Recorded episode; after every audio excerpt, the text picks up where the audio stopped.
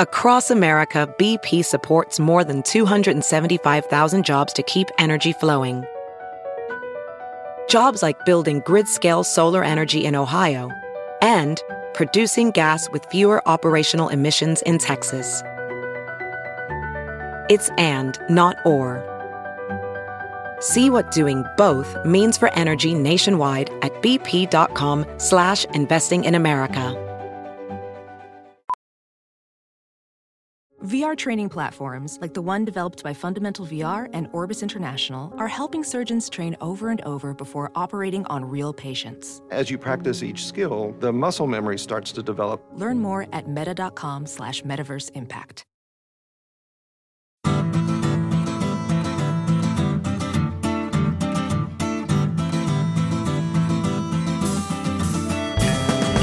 Welcome to the Sinica Podcast, a weekly discussion of current affairs in China, produced in partnership with SupChina. Subscribe to SupChina's daily access newsletter to keep on top of all the latest news from China from hundreds of different news sources. Or check out all the original writing on our site at supchina.com.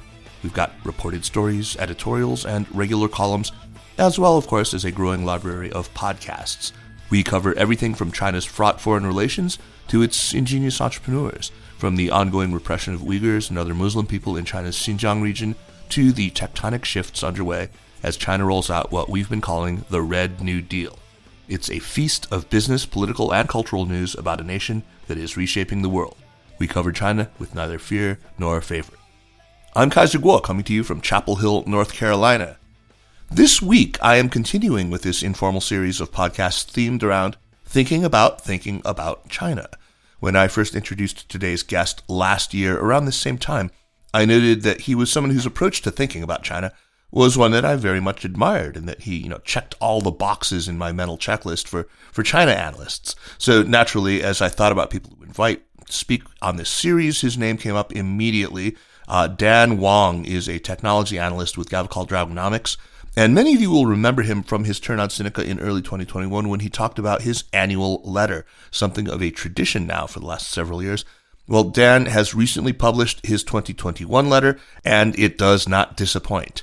It's chock full of insights and observations, which are, in their own right, very much worth turning over in your head.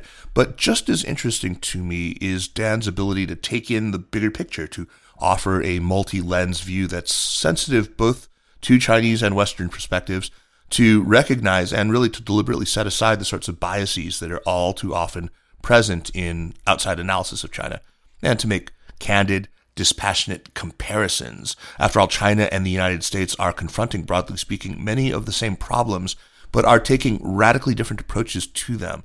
And the perspective offered by Dan is invaluable for those who want an unsentimental comparative look how they are responding to the pandemic itself, to the vulnerabilities that it has exposed in both systems, to income and wealth inequality, to the more deeply rooted pathologies of their respective political economies.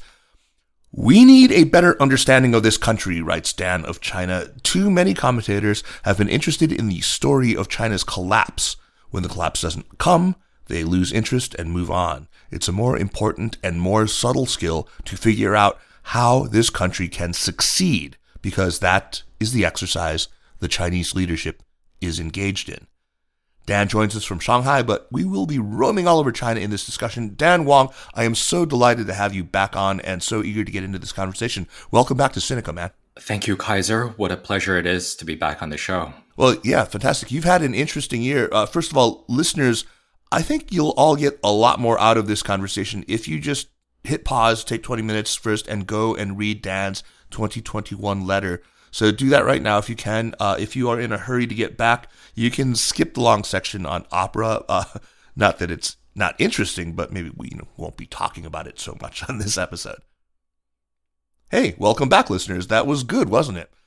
Okay, Dan. Um, so I'm sure I speak for many of the listeners who aren't currently in China when I say that it's been really frustrating to see so much happening in China, changes of such obvious historical importance, uh, not just at the level of policy and regulation, but also changes in the national mood, in the in the zeitgeist, and just not being there on the ground. I mean, I lived there for 20 years, and not being there, it's been pretty painful. I mean, we may talk to people in China quite regularly, practically every day, as I do, but it's still not the same at all as living there and being immersed in it. So thanks for taking the time to help fill us in. Let me start where uh, where you do really with your thoughts on China's major conurbations, all of which you're now familiar with to some extent, having lived in, in three of the, the mega regions. So I think anyone who has lived in China and spent time in all those regions, the north, you know, Beijing and Tianjin and environs, in the Yangtze Delta cities, and especially Shanghai, of course, and in the Pearl River Delta, will recognize, I think, the truth in your observations about them. I've often observed actually that the caricatures and the stereotypes that people have of them in other parts of China and even outside of China are actually embraced by those being caricatured or stereotyped. Uh, you know, Beijingers are lazy, garrulous, obsessed with politics and power, and they, they know that. they're, they're okay with it. Uh, Shanghainese are fastidious and detail oriented, but they're also Philistines and they're kind of, you know, petty bourgeois.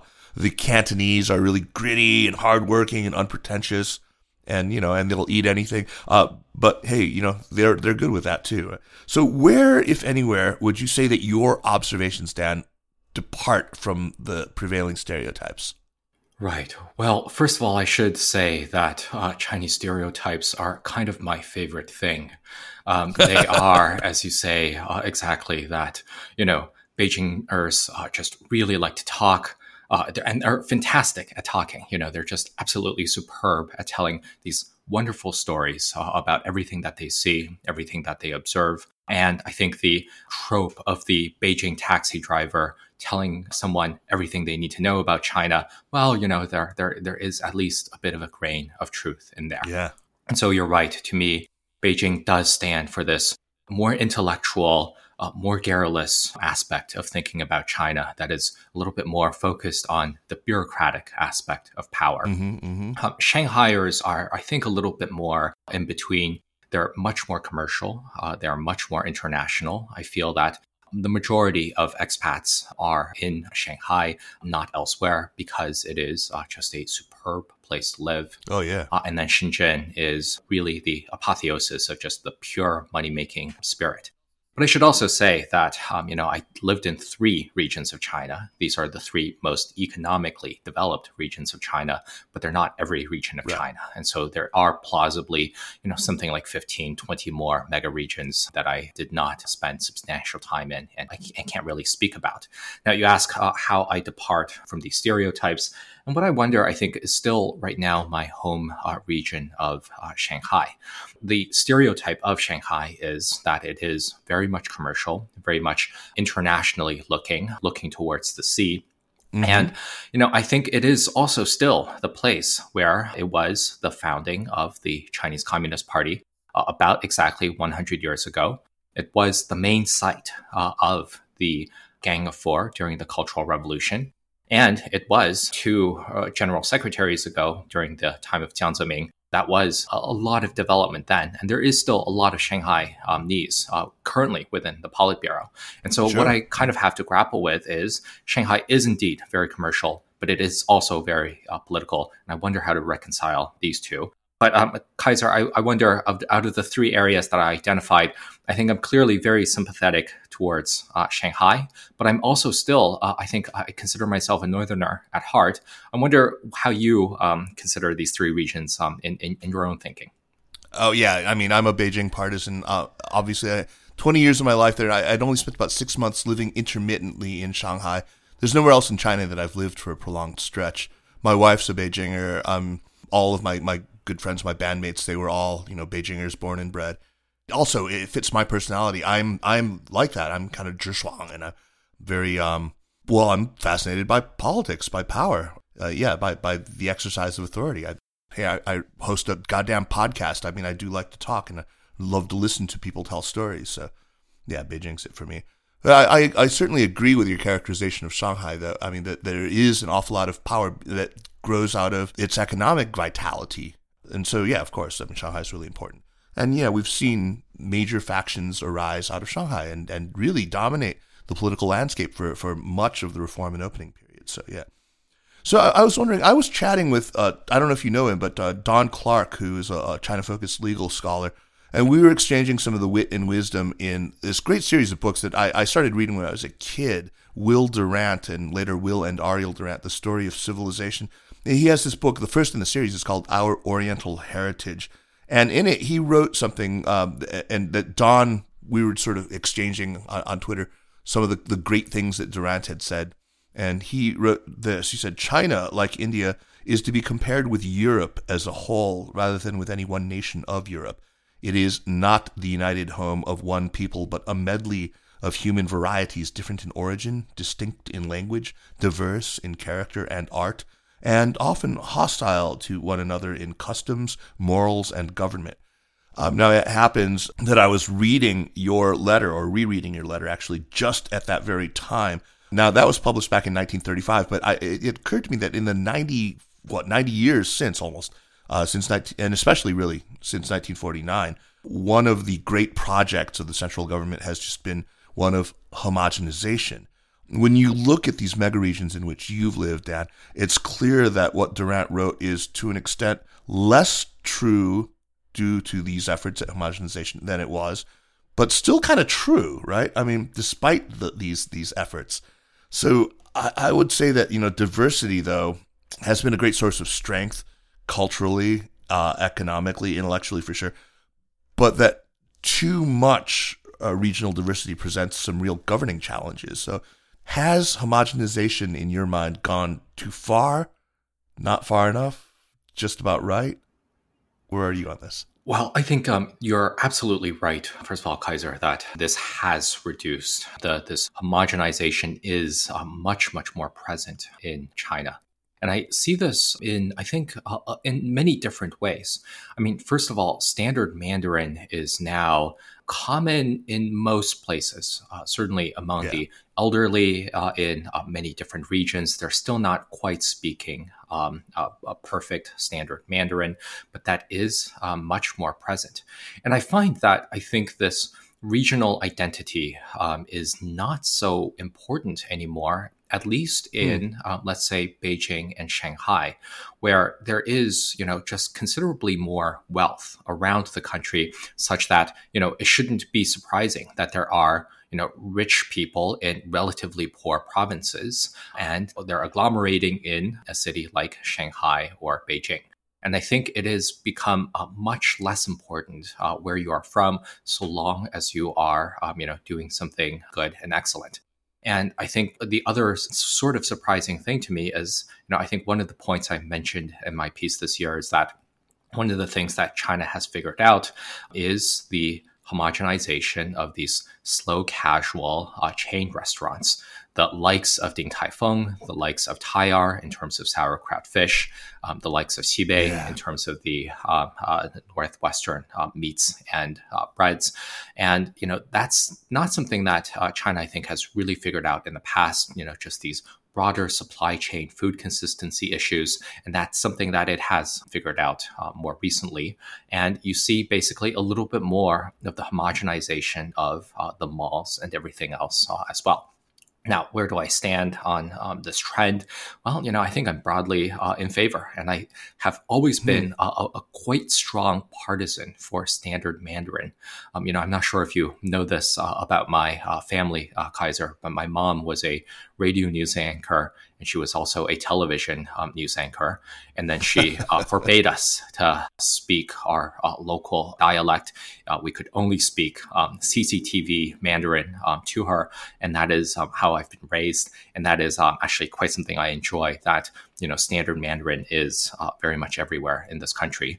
And uh, so, you know, I don't, I don't think that this, um, you know, too much homogenization is um, too uh, much of a bad thing, so long as you don't lose uh, many of the local customs. Um, but I think it is very, very good that there is a common language between the different regions. And I mean common language in uh, many different facets uh, so that people are able to speak with each other, interact with each other, do business with each other without having too many of these local prejudices uh, against each other uh, for when they get into business what I like about you, Dan, is that I always expect to be surprised, and yet I'm always sur- surprised. Your section about the three main mega regions also includes some discussion of Hong Kong uh, and its fate. Um, you weren't living there during the demonstrations over the extradition bill, uh, or for the protracted and agonizing protests, or for the imposition of the national security law. But you say that you were already aware that Hong Kong was a city in structural decline. What were the signs of decline, and, and what was the underlying pathology of Hong Kong in your estimation? Well, uh, first, I should acknowledge that a lot of people went after me on Twitter as well as by email, saying that my section on Hong Kong was too mean. And this, I concede, uh, I think I, I was um, quite mean uh, against Hong Kong. But there was also a lot of criticism that my claims about Hong Kong were too mainland centric, which, in my view, does not constitute um, a substantive pushback against any of my claims. I don't think that any of my claims actually substantially overshot uh, in terms of how they described Hong Kong. And the first thing I should acknowledge about Hong Kong is that it is a tropical paradise. You know, it is really wonderful to be living in a, the world's third largest financial center and be able to access hikes, be able to access beaches, go on these pleasure ferries to just visit outlying islands. That all is very, very nice. But what I did not enjoy about Hong Kong, I was there from 2017 to 2018 over those two years, as you say, before um, the protests, is that it has been stagnant for uh, many decades. Hmm. And I think it is very, very difficult to walk around Hong Kong and spot something that has been new since 1990.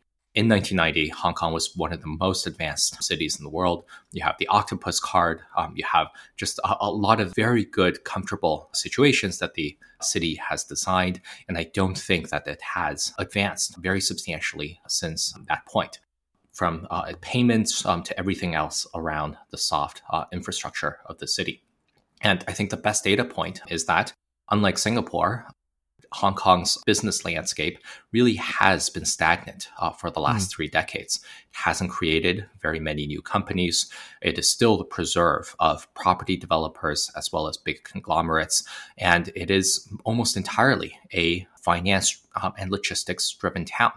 And the data point that I like to cite is that if you want to be an artist in Hong Kong, your rent is going to be $3,000 in the middle of Kowloon, which is quite far from um, the city center. It is just really, really difficult when you have to pay that much in rent to be quite an innovative person. And so Hong Kong really has been, I think, very stagnant for the last three decades, and it's just not been an economically vibrant place, driven so much by this obsession with finance uh, and um, not really allowing younger people to be very, very experimental or very, very innovative. So you lay the, the, the stagnation really at the feet of this class of, of property developers and bankers. Uh, that's exactly right. And I think the person who um, best outlined the structural forces here is a, a, friend of mine in Hong Kong, Simon Cartledge, mm-hmm. um, who wrote uh, one of the short uh, uh books for Penguin uh, about five years ago.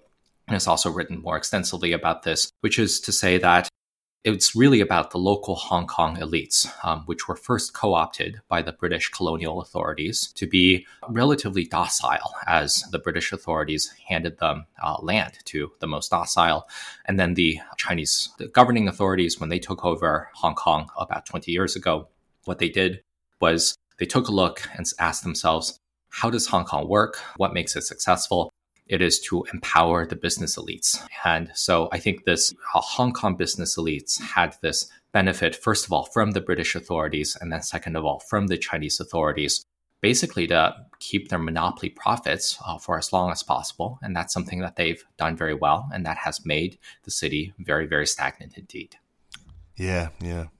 So you note that you still have sympathy for Beijing, uh, that there is, as you say, still a use for the hard men of the North, and suggest that in the present context, that use might be in taming the venality of the capitalists of, of Shanghai and Shenzhen. Should I take this to mean that you think that there is a geographic or sectional politics to this common prosperity agenda that we've all been talking about? I think that uh, what Beijing represents is um, really this idea of the pursuit of utopia. Hmm. That Beijing is not uh, satisfied with wealth accumulation per se, that money making cannot be the final standard of truth.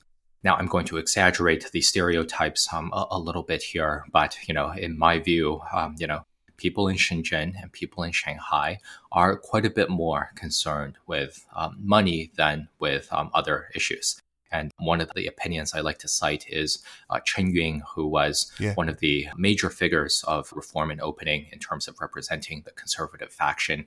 He was from the Shanghai region, and he thought that everyone in his home region of Shanghai were simply opportunists uh, who would sell the social order uh, for a dime. And so, you know, the uh, Shanghaiers and uh, people in Shenzhen um, really distinguished themselves uh, for being able to make quite a bit of money. And, um, you know, in terms of how I think about Beijing, from being this intellectual place for uh, driving towards these bigger ideas. And that was really the core of my essay in 2020 that Right. um, Beijing is obsessed with these um, centralized campaigns of inspiration in which it is always trying to lift the gaze of the capitalists into pursuing some form of utopia. And utopia, as Beijing understands it, is you know socialist modernization by 2049, as well as the great rejuvenation of the Chinese people. And so I think this is it is not merely satisfied with being rich. There must be some form of socialist modernization or rejuvenation of the people along with it. And this is why I think that common prosperity is in part this way to tell the capitalists this is sort of the uh, social order that we want you to aim for. That this is, um, you, it, it's not just enough that some people are able to get rich first. Prosperity means wealth for the entire people.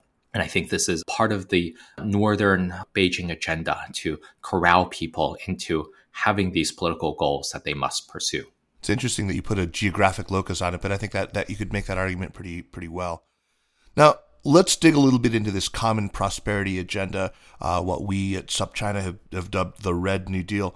Um, to me, making useful sense of what we're seeing today in China requires that kind of integrative mind that, that can see the thing from a bunch of different angles. So I think, you know, you being such a person, if, if you if you could, could you talk about how you approach this issue? Uh, I'm not asking, in other words, what you think about it specifically, but how you think about it. How do you come at this flurry of regulatory change, this all these new, you know, lifting of gaze, uh, mobilizational efforts that we've seen coming out of Beijing? How do you come at that? What are some of the, the ways you've thought about it? That's a very good question, Kaiser. And I think the challenge with something like common prosperity right now is that it remains a fairly vague slogan, and we don't really know what constitutes common prosperity because at this moment, we still don't really have any real regulations, any real policies attached to this big slogan. And so I think the way to approach this question is to approach it like any other major Chinese slogan, like reform and opening. You know, what exactly did reform and opening mean when it was first announced in, I, think, something like 17, 1979? We didn't really know what it meant because it took about a decade for the policies really to roll out. It was signaled by Deng Xiaoping that we will cross the river by feeling the stones. Practice is the sole criterion for the determination of truth. And so there are some guideposts there, but right now we don't have a very, very good idea of what common prosperity uh, means. And so I think right now my mode is still just very much a wait and see. I expect we will have somewhat greater clarity on this question right now, but it is not right now to be um, too excited about every part of it because I suspect that the leadership itself still doesn't really know what exactly will constitute what every part of common prosperity. They're just going to put out some trial balloons and then figure out um, what it will mean from here. Those trial balloons, though, have been launched from a lot of different launch pads, a lot of different sectors, a lot of facets to this thing already. It's already clear that there isn't just an economic component to it, that there is uh, a cultural element to it as well. There are preferences in terms of, of style, even, and in terms of uh, yeah, I mean, I, I think it, it's multifaceted, and and that, that's really what you know I was getting at. And you're right, we don't see it really clearly.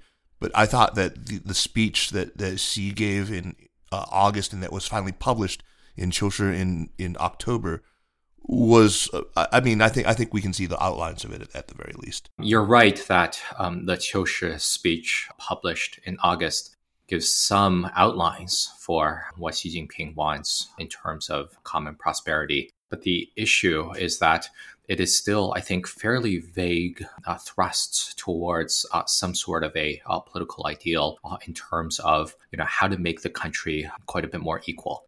But you know what exactly does prosperity for the entire people uh, constitute? What we need to know are when exactly the property tax will be rolled out much more broadly, exactly what sorts of redistribution policies this will constitute, what exactly tertiary distribution tertiary redistribution will mean uh, in terms of beyond encouraging people to donate more to private charities. I think there will need to be quite a bit more real policies uh, attached to common prosperity in order to make the country more equal. And at the same time, uh, Xi Jinping has already said that common prosperity does not constitute egalitarianism, and then also that he doesn't want a perfect welfare state because that would make the people lazy. So already there are some contradictions uh, in here uh, about what common prosperity uh, will mean. Yeah, yeah. And I think that's to be expected. As you said, you know, we didn't see clear outlines of reform and opening until it was an iterative process. It came out, you know, yes, a little bit. Exactly. So I suggested in our introduction that, that China and the U.S. face quite a number of analogous challenges. Uh, one that I had in mind was uh, addressing the related problems of wealth and income equality and the power of technology companies. What do you make so far of Xi Jinping's efforts to tame the robber barons of China's Gilded Age? How's he doing on that on that count? Right. Well, um, first of all, you referenced one uh, Roosevelt's plan of uh, a Red New Deal. You know, I here is my attempt to reference an earlier Roosevelt's plan of um, you know taming China's uh, Gilded Age. There are a lot of people who say that China is presently in its own Gilded Age, and it has a lot of ebullience as well as a lot of hucksters. And I think that part of the summer storm, part of the crackdown uh, over this year is to really try to rein in a lot of the excesses of its own Gilded Age. Mm-hmm. Now, the progressive era with Chinese characteristics doesn't really look like um, the progressive era that the U.S. Um, prosecuted in the 19th century. No, indeed. You know, it is also concurrently coming down with this crackdown on not just taming robber barons, um, but also men who would rather prefer uh, to look like women. You know, I don't believe that is something that the American government ever really tried to regulate. And so this is a sort of a very strange um, sort of crackdown. And you know, I quite like the term um, "the summer storm," which is something that um, Barry uh, the economist uh, Barry Naughton um, came up with, and that's something that I, I think I'll, I'll, reference as a metonymy for the entire regulatory program um, mm-hmm, mm-hmm. over our conversation. And so I think the summer storm really has, I think, three components. The first component is a lot of the technocratic reasons the Chinese leadership is thinking about about how to govern these major technology companies that are pretty much identical to the same debates and the same issues that the US and Europe are currently discussing that there that there need to be better regulation of these major platforms which should not be substantially hurting smaller firms. There need to be better data privacy. There need to be better use of data issues and better use of algorithms as well. Where the Chinese uh, landed this year, I think is not a thousand miles away from where the US and Europe are discussing. Now, what is special about China is basically the speed and the ferocity that it brought to bear on these regulations. These regulations would never be passed so quickly um, in the US or Europe. Right. And I think a second component of this broad crackdown is the greater uh, desire for political control um, yeah. over um, these major companies. And I think that, frankly, has to be acknowledged that the Chinese leadership has decided that these major tech companies are too large. They have too much data uh, over different people and they need to uh, have some regulation as well as some political control brought to bear on them. And the Chinese government is much more interested in direct political control and a sort of ideological compliance with all of these companies. And that I think that is, I think, uh, fairly different from the US. Um, and I think a third um, component here is, I think, still more broadly, uh, you know, spiritual, civilizational yet, which is to try to turn China's uh, style of capitalism into more of a German direction, into less of a US or UK direction. And I think it has mostly rejected capitalism as it is practiced in something like the US, where the two major growth regions over the last 20 years have been Silicon Valley on the one coast, which means, you know, consumer internet, as well as Wall Street on the other coast, which broadly represents financialization. Yeah. I think China is looking far more longingly at Germany, which is driven quite a bit more by manufacturing firms, by industrial firms, by firms that are um, not too large. I think that China is much more keen to be practicing manufacturing instead of delving still further into digital technologies as well as manufacturing, which is um, really the US competence over the last two decades. Absolutely going back now to what you were you were saying about you were basically describing two competing narratives about the summer storms, especially as they affected the internet sector. And there were some people who were arguing pretty vociferously that no, look, this this isn't ideological. This isn't about the the government trying to you know exert control necessarily. It's really that there was a lot of moral hazard in these things, that they were being really irresponsible, that they were riding roughshod over user privacy, abusing data there was that that narrative, and then the, the other one that said, "Nope, you look, they're they're they're just trying to uh, bring these guys to heel. They see them as a rival locus of power, and they're never going to allow Jack Ma to be that." And and and I never accepted wholly either of them, and I see you don't either. Uh, which, yeah, I think I, I completely agree with you that it, it can be and in fact is both. Yes, certainly there i think there is no contradiction uh, between either that's right you know i think there is both a technocratic uh, uh, crackdown as well as some sort of ideological crackdown as well. And I don't see why we have to embrace either one or the other. You know, right, it is right. um, crackdowns on both sides. It is certainly both. So you you talk about how China is drawn toward uh, toward Germany. The other side of that, of course, is that it's repulsed by what it's seen happening in the United States it, it still looks to the U.S. China does obviously, uh, and in, sometimes some sometimes it looks to the U.S. in you know for positive examples, but increasingly it strikes me that it's looking to the U.S. to see what it should avoid. What are the negative lessons that Beijing now sees as it looks across the Pacific to the U.S.? I mean, you focused on a few things, and you talked about over financialization, you know, the the East Coast, right, Wall Street, the the West Coast, or the uh, the, the, the embrace of consumer internet, the lionization of consumer internet, which was a big theme in your uh, 2020 letter, which I thought was fantastic. But also this German example, you know, the fear, and this comes from the UK and the US as well, of the hollowing out of manufacturing and the breakdown of what you call communities of engineering practice. And, and that is one of the most attractive things I, I imagine that it still sees in Germany. Can you talk quickly about what Beijing fears and how it wants to go about limiting and preventing that kind of an outcome in China? I think the revulsion of the US system started a little bit earlier in um, 2008 when sure. you know, that was, I think, the, the high point of um, US uh, China cooperation. When, in the last time the uh, Beijing hosted the Olympics, President George Bush um, came over and uh, seemed to have uh, quite a lot of fun. And I think that really represented the high point of US China cooperation. And after the financial crisis of 2008, what it seems like um, happened is that Beijing took a, a, look over there and said, well, maybe this um, isn't the system that we ought, ought, to adopt wholesale. Right. And so, over the last 13 years, the uh, Chinese government has steadily moved away from the US model. And I think the summer storm of this year shows just another ratchet away from the US model in terms of rejecting uh, consumer internet as well as financialization. Now, I should say that previously I used to work in Silicon Valley. It's not simply consumer internet over there. There is also a lot of great work being done on software. There's a, a lot of great work being done on you know business software um, in particular right now.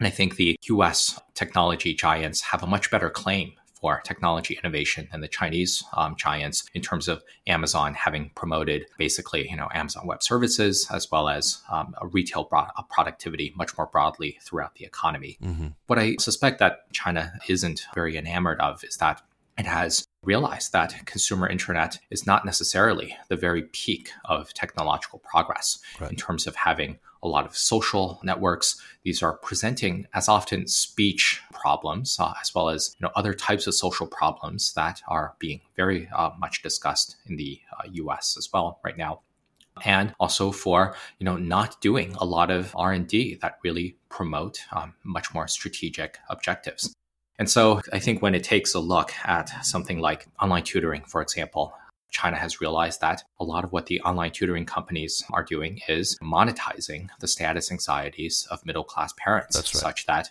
you know Mrs. Zhang keeps feeling being outspent by uh, Mrs. Li. Uh, and then also when it is taking a look at something like Ant Financial, well, you know, it is very plausibly introducing some pretty novel financial risks into the system. And it should not be celebrated per se as innovation because uh, it is also creating a, a lot of social problems while it is being pretty innovative. And so, you know, I think that is a, a lot of the agenda that Beijing has. It is to try to create an economic system where the physics PhDs are not necessarily going in mass uh, into hedge funds as well as consumer internet. Right. That's something of a trend over the last 20 years. And I think that has been a tragedy for the US economy. What I think Beijing wants to do is to make sure that you know the physics PhDs uh, can do some physics, and the marine biology students can do marine biology, such that it's not just all the smart kids are just simply going on to work for consumer internet firms or on Wall Street. Yeah, you put it really nicely. Beijing's goal is to channel entrepreneurial spirit into useful goals. And I think uh, we, we we have a pretty clear idea of what it believes those useful goals are. There's also a fantastic section in, in your, we won't discuss it, but I just want to make sure that people are alerted to it when you talk about meta and you talk about sort of the virtual worlds and, you know, China's uh, revulsion at, at virtual currency, at, at, at virtual worlds. Uh, it, I mean, that hasn't played out yet, but it certainly will. I think you're absolutely right It's that, you know, and again, you had a lovely turn of phrase. Xi wants people to live in the physical world, make babies, make steel, make semiconductors. Now, you've pushed back on this idea that what we saw at the beginning, you know, uh, with Alibaba and Didi was a tech crackdown, but, uh, you know, it was really more of a crackdown on consumer internet companies and on financialization. I completely agree, but people continue to frame this as a kind of all out assault on tech that is going to kill innovation and creativity among China's entrepreneurially minded. Um, you saw Li Yuan's op-ed piece in the New York Times the other day, didn't you? Yes. Did you see that? Yeah.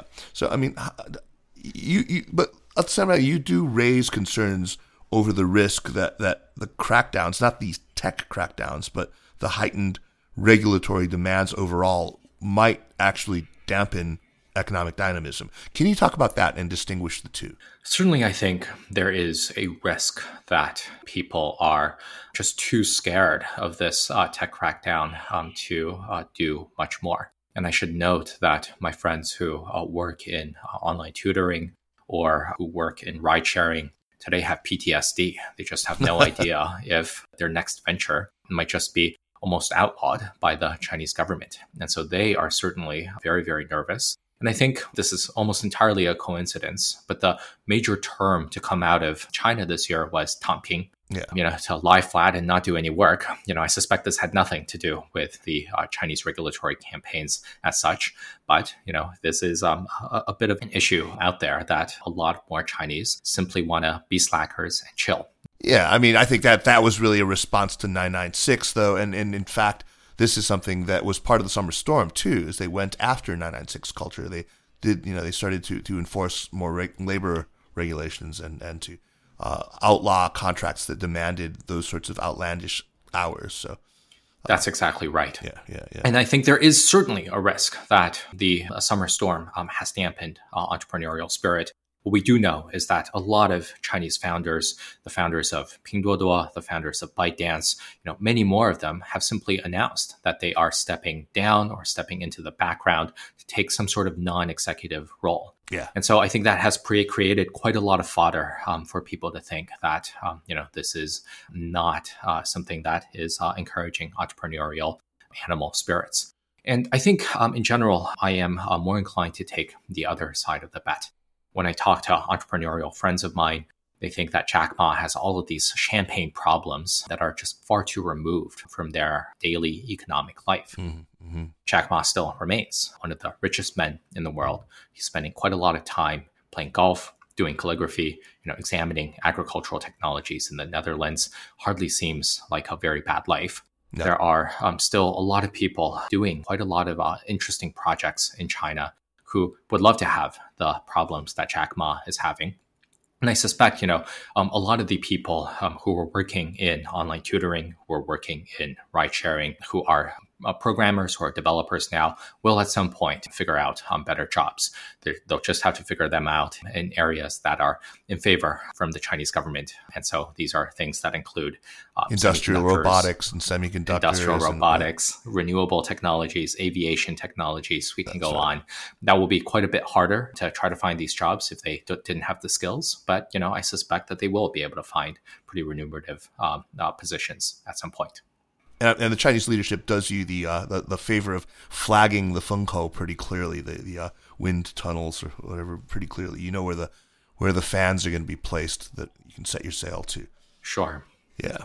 So one observation that you made that really intrigued me was about the U.S. focus on efficiency versus the Chinese focus on resilience, and how China's approach might not look good by traditional measures that that economists have used, but America's obsession with efficiency just in time delivery and things like that, it actually results in, in fragility. While China's approach is is anti fragile, as as Nicholas Taleb might might have said. Um, the U.S. focus on efficiency, you write in your letter, has revealed the brittleness of its economy, which has neither the manufacturing capability to scale up domestic production of goods nor the logistics capacity to handle greater imports. Can you unpack that argument a bit? Because I think it's really compelling. My starting point for making that argument is you know, a lot of the economists' claims that China does poorly in a lot of metrics that economists like. You know, one of these is return on equity. Another are things like um, total factor productivity growth. And in my view, the focus on these factors is, as often, an indictment on the economic profession in which um, you know this focus on return on equity, as you put it, just in time logistics, lean manufacturing, these have really revealed how fragile the U.S. economy is during this pandemic. Now, to be fair, I think this once in a century pandemic is not necessarily something that businesses really ought to plan for. You know, for a lot of these once in a century events, it really ought to be the government that thinks quite a lot about these things. But I think it is uh, still an indictment on the US corporate sector that they have focused to this extent on efficiency such that they are you know, they have been getting rid of their workers for quite a long time. They've been getting rid of their inventory. And I think there should be a bit of a corrective to think about, you know, how to build a little bit more resilience into supply chains. And I think the broader point I have on this is that this very deep focus on efficiency has eroded a lot of US manufacturing capacity. Now, the US manufacturing workforce uh, has uh, really fallen off uh, its peak in the 1970s uh, and what I should note is that US manufacturing real output still today has not o- overcome its 2008 levels. It is still below its 2008 levels. And I think this speaks to the broad trend of deindustrialization in the US. It has deindustrialized, it has lost a lot of its manufacturing workers, and as a consequence, it has lost a lot of the process knowledge it needs to really be an industrial economy, to really have the skills to build much of a manufacturing sector. And I think this has been uh, very much uh, revealed by the pandemic. Now, China is less interested in uh, perfect efficiency. It builds a lot of spare capacity into its system. Redundancy, too. Yeah. That's right. Redundancy. It trains a lot of workers that are not necessarily making very efficient products. And, you know, again, you can debate whether a once in a century event really validates um, the, the, the, Chinese system. Perhaps not. Perhaps redundancy is still something that you should, in general, try to reduce. But I think there, there, there ought to be some sort of a middle ground between the US hyper focus on efficiency as well as the um, Chinese focus on resilience that should make a stronger economy. You probably got in trouble again with uh, the Hong Kong guys for saying this, but you wrote figures must be reconciled with observations on the ground. During my time in Hong Kong, I found it absolutely hilarious to see annual rankings by think tanks giving the city state the highest marks on economic freedom while its business landscape has been static for decades. I submit, and this is really the important part, that observers are making a mistake in the opposite direction when they use macro indicators to underrate dynamism in China. That's a really interesting statement. What is it that you see on the ground there in China that suggests hidden sources of dynamism? The good and the bad thing about China, Kaiser, is that everything changes every 18 months. And so it's uh, all the more important that uh, people are able to see uh, what's going on uh, on the ground here. Right. You know, and that is um, the tragedy of the pandemic that prevents people like you from uh, coming over um, here. And I think just in general, you know, as I as I as I mentioned earlier, when you walk around Hong Kong, there isn't too much um, really new over the last um, 30 years when it was an advanced society. By the same token, uh, walking around China, just you know, I think exposes a, a lot of the silliness of these um, economic rankings that put Chinese dynamism very, very low. That total factor productivity growth, which is poorly measured anywhere in the world, is falling in China. I think these metrics should not govern our understanding of the Chinese economy. And one of the things that I mentioned earlier is that you know uh, the um, the standardization of the slow casual chain restaurants.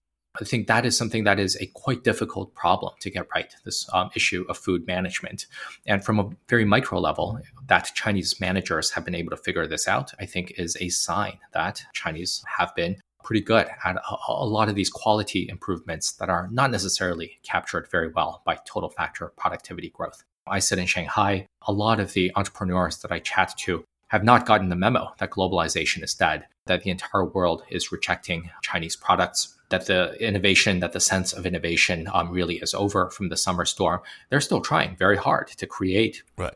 billion dollar businesses. And just from this trend of general quality improvement within established businesses that I observe in Shanghai, as well as still quite a lot of enthusiasm by entrepreneurs that they are out there, that the world is their oyster, that they are going to conquer the, the world with their products.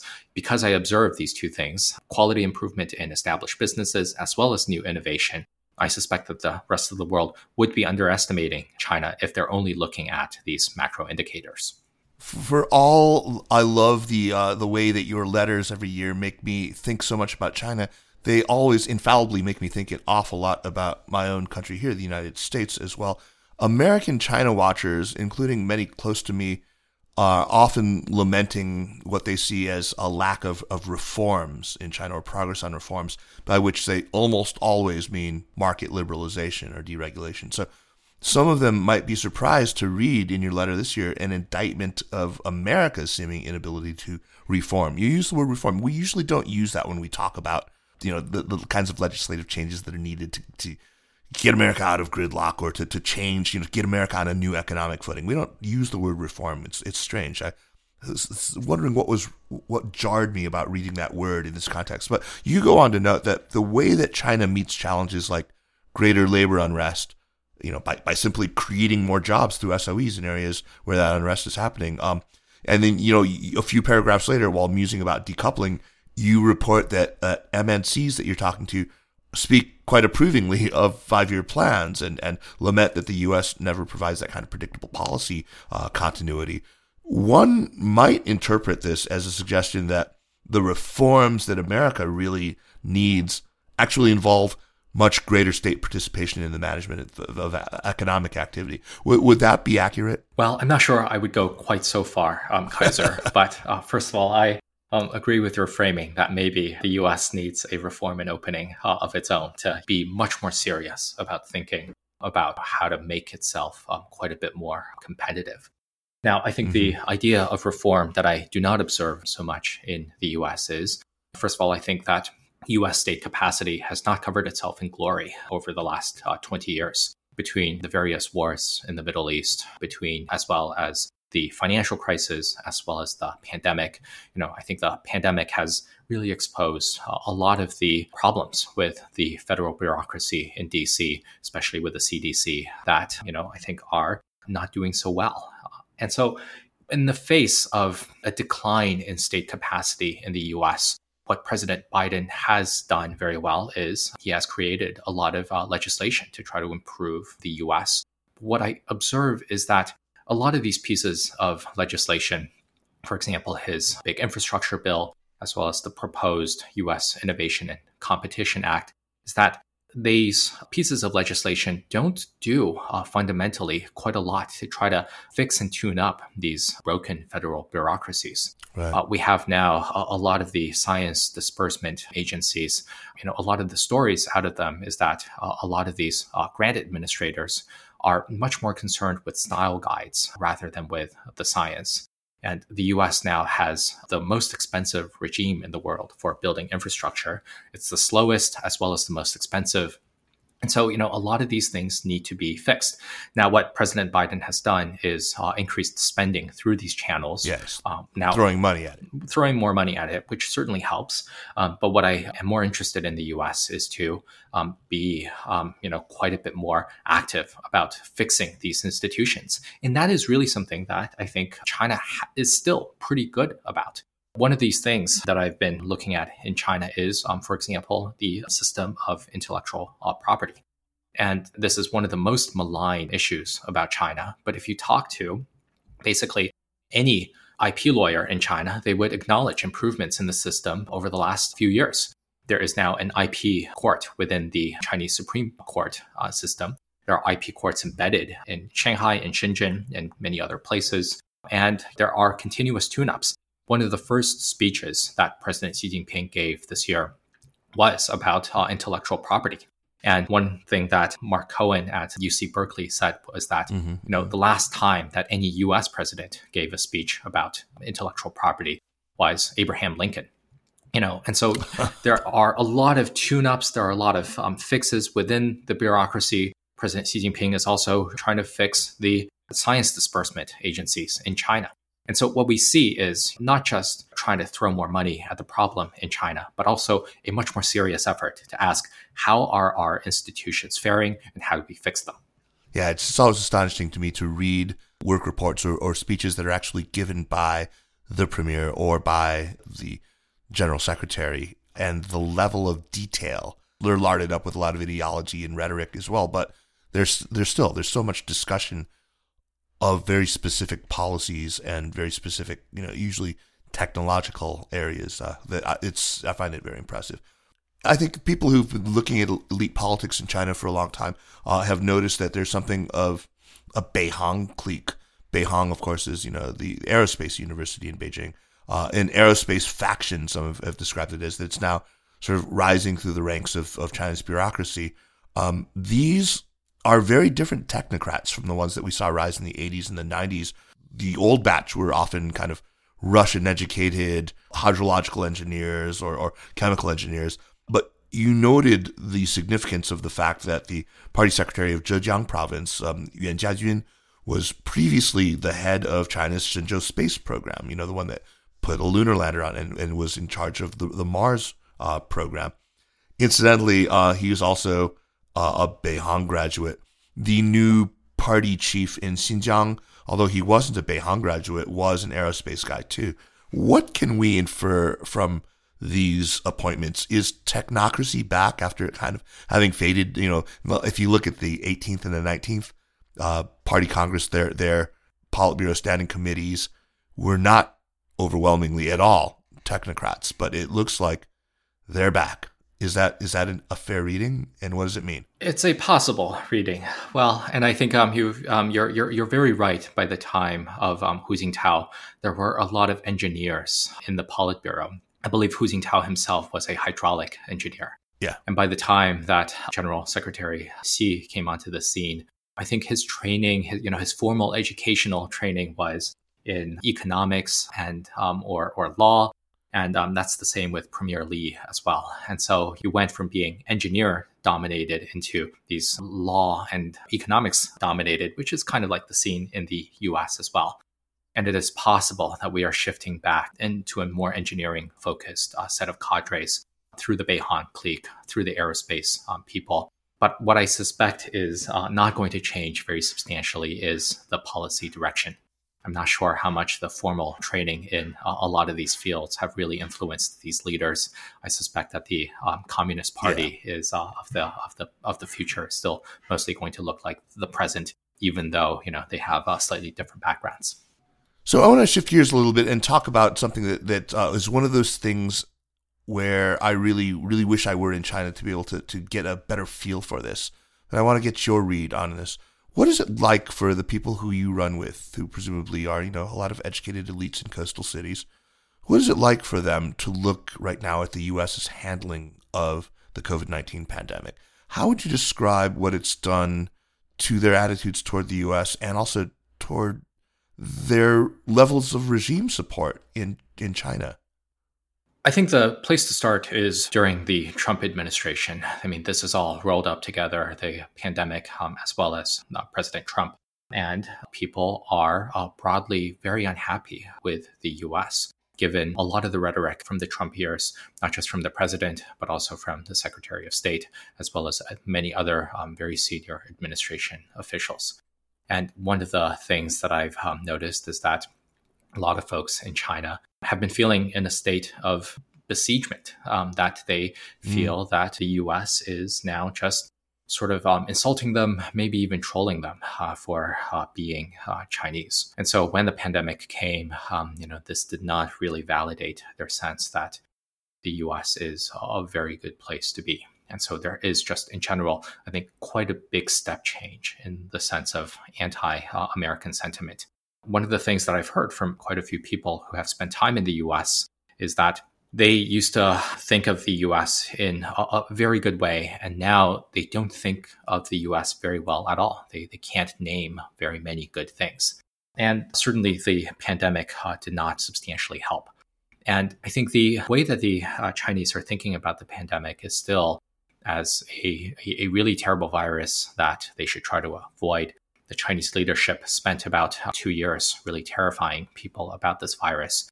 Now, um, perhaps you and I, Kaiser, acknowledge the virus as something you know that could often be um, pretty mild to many different people, but that is certainly not how ordinary Chinese are thinking about it. When they see case numbers in the U.S. shoot up, they're not necessarily thinking about whether hospitalizations are keeping suit. They're just very scared of the of the virus itself. And so, you know, hospitalizations aren't dropping, right? I mean, they are obviously, you know, as a percentage of of new cases there it's much much lower but the total number of occupied hospital beds is going up. The total you know capacity of, of they're not stupid about that either. I mean and so but but they are are there a lot of people now questioning the country's zero covid policy? Do they think that this is sustainable or what, what's the exit strategy from for this? What, what do they see i suspect that i'm not talking about about beijing i'm talking about ordinary people well, I suspect that there is um, no sense of an um, exit strategy. You know, most people are not eager to go overseas. They certainly miss doing work trips in the US and certainly miss doing holidays in Italy. But I think for the most part, they are very, very scared of the virus uh, and are just going to stay home. Now, most people I speak with, um, ordinary people, um, as well as um, people I run with, are suffering from pretty severe cabin fever. A lot of people haven't left even their own cities over the last two years, but you know right. their their own mindset is that this is the uh, uh, price to bear during the pandemic. Right, right, right. Is it your sense that this is something that Beijing is secretly glad about? That I mean, this certainly does sort of help them along toward uh, you know the more autonomy, uh, greater social controls. It hasn't hurt in in a lot of ways, right? Is that too cynical? Hard to speculate, but I suspect that there are a few people who are not terribly unhappy that they've cut out the rest of the world. For example, you know, in a very small tangible thing, the Olympics are happening less than 30 days from now. And the pandemic has uh, been a great excuse for the Chinese government to bar spectators who may be holding up uh, signs like Free Tibet that they don't really want to see. Um, and I think as a broader point, you know, one of the things that I've been saying since 2018 is that I've seen China on a trend of greater closing up, such that it that I thought it was quite likely that by 2049, the centenary of the country's founding, that the country will be just closed off again, will expel all the barbarians, and it will be, you know, serenely cheerful of, um, you know, what the barbarians are up to in their um, foreign turmoils and it looks like I was only off by the wrong centenary. That was off, yeah. off by the centenary of the commun- of the Communist Party's founding. And I think there are certain people who are glad that China is now learning how to close itself off from the rest of the world to be able to manage this society much more and to expel the barbarians and keep out the spiritual pollution. Speaking of spiritual pollution, let's talk about cultural stunting which is something that you've written quite a bit about in this year's letter. Now, a couple of questions. First, you do identify a couple of things that I think we would all agree are uh, successes, cultural successes, but there are really only two of them: TikTok and the Three Body Problem, or the the, the, the trilogy, Three Body trilogy, as perhaps, yeah, arguably the only successful Chinese cultural products of recent years that had any resonance outside of China. And I mean, I agree, but is outside of China the only thing that counts, or the thing that counts most? I think it ought to count very, very substantially. And maybe, you know, to add on to this list a, a little bit, you know, we can maybe say the um, art house films of Jia Zhangke, um, which are um, superb. I encourage everyone to watch his movies. Mountains May Depart, uh, a, a, Touch of Sin. But, um, you know, it is um, drifting a, a, little bit more deeply into niche territory uh, once again. And no, I guess um, it's not the only thing that counts. I think the Chinese culture domestically certainly does count to the domestic population. And I, I think I, I, make that point mostly to observe that when these economies like Japan, South Korea, to a lesser extent Taiwan, got rich, what they also produced were a lot of cultural products for the rest of the world to consume, especially Japan. You know, something like the um, Walkman, something like the Nintendo, the uh, manga genre, you know, one could go on and on with a, a lot of the things that um, Japan and South Korea invented, especially. It seems like we're still in the period of uh, golden culture production in South Korea um, last year with Squid Games, um, as Squid well as Game, still yeah. a lot of um, K-pop stuff you know, I think the um, these economies produce a lot of cultural products domestically and internationally, and you know, it is um, yeah, no argument. There. That's right, and so it's not a problem that um, China is able to keep its own domestic population satisfied, but I think it does say something about its cultural stunting that during this enormous surge of wealth creation that's absolutely unprecedented, it was not able to create any cultural products um, that the rest of the world enjoys, and I think that is um, entirely due to the censorship of the government. Well, I would push back on entirely due. I sure. mean, it's certainly due in large part to it. Personally, I think that yes, that the, the success of cultural exports absolutely does matter, but they, it is not the sine qua non. What bothers me more is that even the cultural products that are for domestic consumption, consumption, the things that do let's let's say enjoy some success domestically, at least in terms of, of you know of the money they make, they don't measure up. I mean, I can't look at a Chinese film that did well in China or um, Chinese music that does well domestically in China and honestly say that it measures up to any kind of an, international or even regional standard. Most of what is produced, though, is not art. It's shallow entertainment.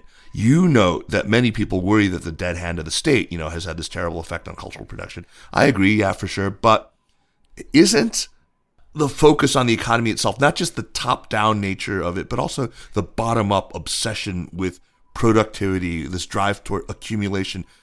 I, I feel like that is one of the things that has stultified culture. That we're just in an age where, whether out of personal avarice or out of you know dedication to the great project of building the nation, it, it prioritizes economic activity over culture. It's almost as though there were an inverse bell curve where you know cultural production is highest when economic focus is low. So that like you go back to the, the last golden age of Chinese culture production, the 1980s or the early 90s, you know, China's economy was, was a, was a shambles still. Uh, you know, but it fell off as, as economic focus increased until maybe hopefully it will recover on the other end of that curve, right? Once overall income is high enough and the need for that laser focus on production and wealth accumulation isn't so all consuming, maybe we'll see culture production come back. But I, I couldn't agree with you more. I, I think that the, the the stupid focus on soft power coming from the state, there's just a deep irony in that because soft power never comes from the state. It, it you know bleeds in from the periphery, right? It grows up from the grassroots, and they're not allowing that. So my, I'll get off my. So thank you for coming to my TED talk. um, but um, what if we were though to look at you know domestic success and divide culture products roughly, you know, and yeah, problematically into sort of high, middle, and lowbrow. There's a lot of good lowbrow culture, right? I mean, you look at the the web novels and stuff like that. I mean, maybe I'm I'm insulting by calling it lowbrow, but you know, it's it's very popular. There are a lot of people who would defend it pretty ardently. I, I, I agree with that. And I think, you know, um, as you mentioned, I'm um, quite into the opera. And, you know, I think um, it is a very fair criticism that I'm uh, much more interested in this um, highbrow culture um, and uh, I'm ignoring a, a, lot of the um, smaller things. And I think the, the most substantive pushback, I think, on this point that I've received is that, you know, Chinese games uh, have done very, very well overseas. Genshin Impact is the one that everyone cites. Now, I'm not a gamer. I'm not a, I don't understand these things at all. And so I think that is um, very legitimate to acknowledge that I have um, a blind spot here. and so I think it's possible to say that, um, you know, the lowbrow is doing very well in China. There is still pretty nice highbrow culture as well in China in terms of um, you know, uh, for example, the um, art house films of Jia Zhangke and um, you know Bi Gan, I think is um, another uh, guy yeah. in Guizhou who's doing excellent work. But you know what I observe is that you know among my artist friends, um, especially among writers, is that they don't feel that they can publish a lot of good work, especially this year in 2022, because there will be a party yeah. congress at the end of it. And there has just been continued tightening on every front on cultural production over the last decade. And I think that has driven a lot of people either mad or out of the country. And these artists want to make, these artists want to produce. And no, I think the, the point about Japan, South Korea, and Taiwan is important because I don't have, really have real empirical data on this, but I think something that's true is that economic growth tends to come hand in hand with cultural growth as well. And that's certainly the case with these three uh, economies. And I think it, I suspect that is also the case with the United States, with Germany, with everywhere else uh, as well. And so to see this big decoupling between Chinese cultural production as well as Chinese growth is, uh, in fact, very striking to me. Dan, I want to wrap up here uh, on something that we started with. I quoted you early on talking about how how important it is for commentators to figure out how China can succeed rather than just report on the ways in which it appears and much of this I would tend to dismiss as just sort of psychological self-soothing, to quote one of our earlier guests, to collapse, right? Before you moved on to the opera bit, you actually said something important that I'd like for you to expand on. You wrote, the modal piece of commentary on China focuses mostly on the country's mistakes and weaknesses. In my view, much of this type of opinion is both useless and dangerous. What do you mean by that? Why is it useless and dangerous? It's useless because a lot of these pieces don't make any serious attempt to engage with the country's strengths.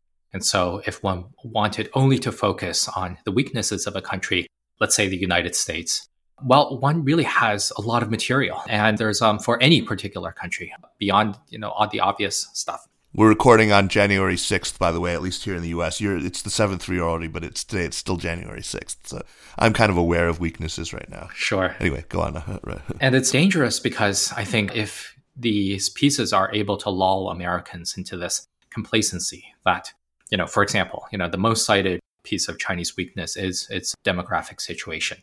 China's demographic situation is pretty dire, but I'm not so sure that gently plateauing population really does constitute the death knell for this country. Right. It is a pretty serious problem, but I don't think that it is dispositive about saying that this country just simply cannot succeed with a gently plateauing population.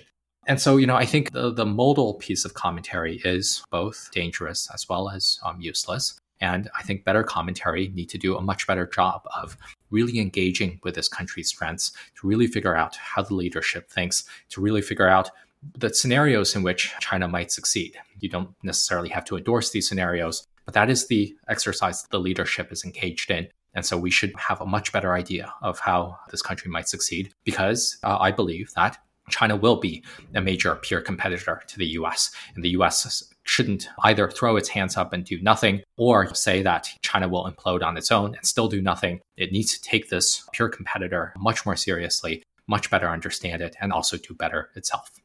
Well, you have been providing us consistently with pieces of commentary that certainly are not of the modal type you describe.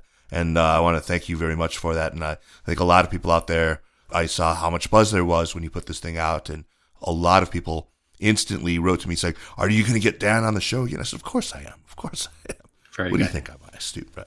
So uh, I got a, one more thing. I, I just, somebody wanted to know. I, I can't be the only reader of your letter to have been surprised uh, that somebody who's lived in China for as long as you only learned to ride a bike like last year.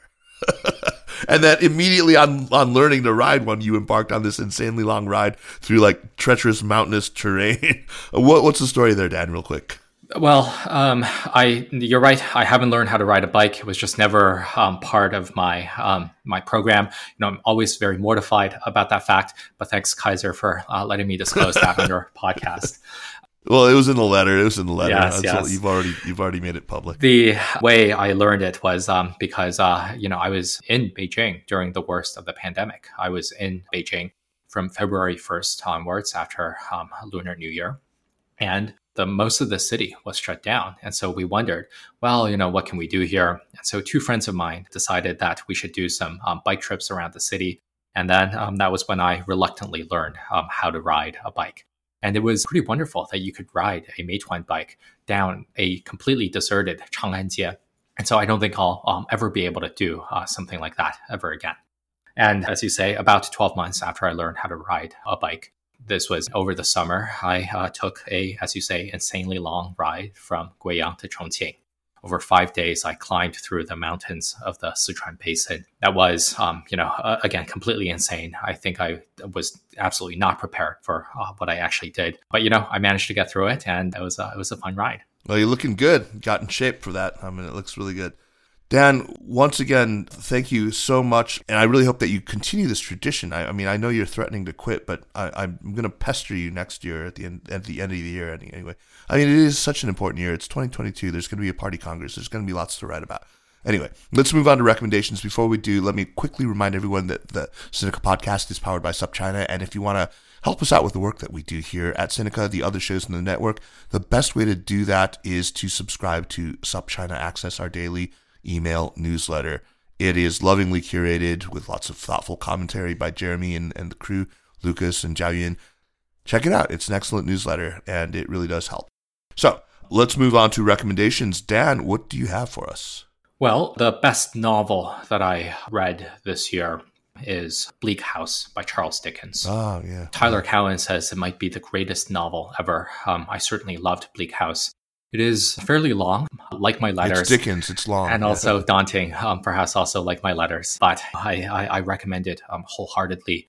Just the writing of Dickens is absolutely beautiful. Nearly every sentence sparkles. It is, and I um, it's a great plot as well.